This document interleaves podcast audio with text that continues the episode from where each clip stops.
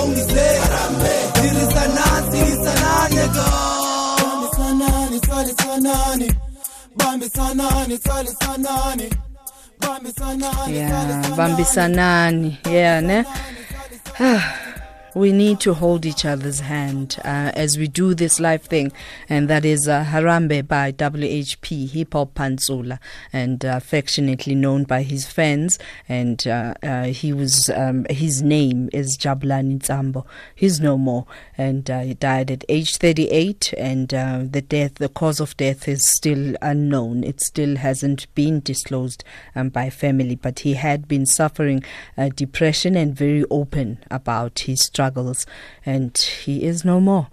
And right now we continue with uh, words of wisdom, and uh, joining us on the line is uh, May Von Kgame, who is um, an author, a motivational speaker, an inspirational soul, and uh, connecting with us uh, to remind us to care enough. Um, we need to open our hearts to engage our children on difficult issues. Many of our children are going through stuff, and uh, we're not paying attention. We're not listening. And congratulations before you give us your words of wisdom, uh, Gogo, for the second time. Congratulations. Uh, baby is six days old now.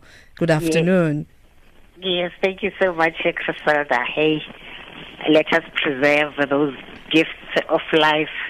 And thank you for taking that bold step and leading the conversation because mental health is something that most of the people run away from. They don't even have to acknowledge that it is there and will be surprised at how many people are going through that kind of stuff without knowing.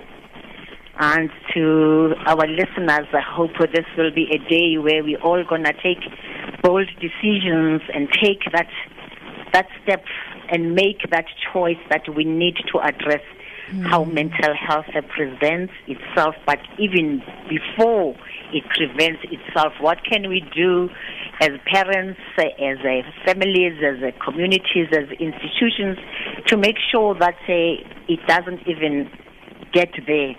We don't uh, we deal with it uh, when it's too late. Look at what happens. It is not a good story to tell the statistics for a suicide in our country, for illness, for all depression related diseases increase every day. So we really uh, need to deal directly uh, with what what what is the root cause Yeah. what happens, how do we even get there, and address the real things.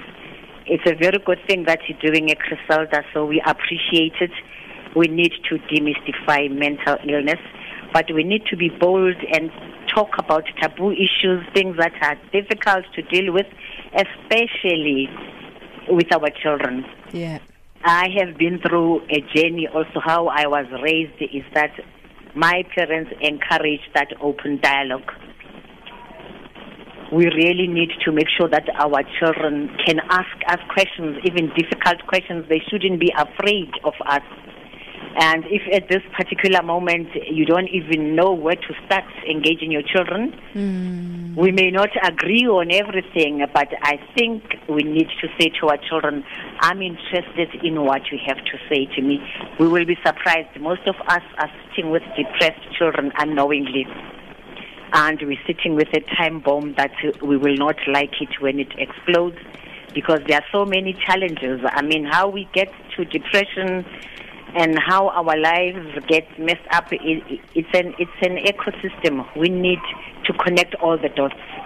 We need to connect all the dots and know what exactly is happening.